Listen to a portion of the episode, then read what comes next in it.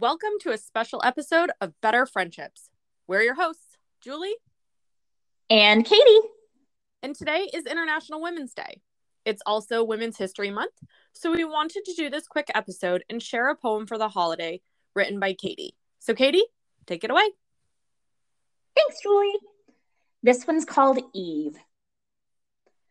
A story we've heard, the first of us all to fall helpmeet and wife, made and prized, then punished, removed, and reviled, the woman who became a warning.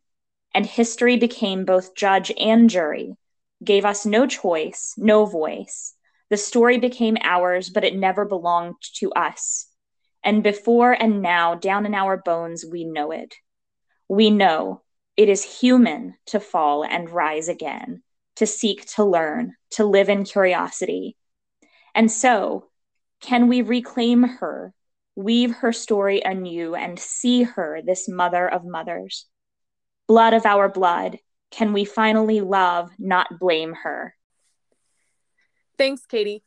And thank you for joining us. We'll be back with another regular episode soon.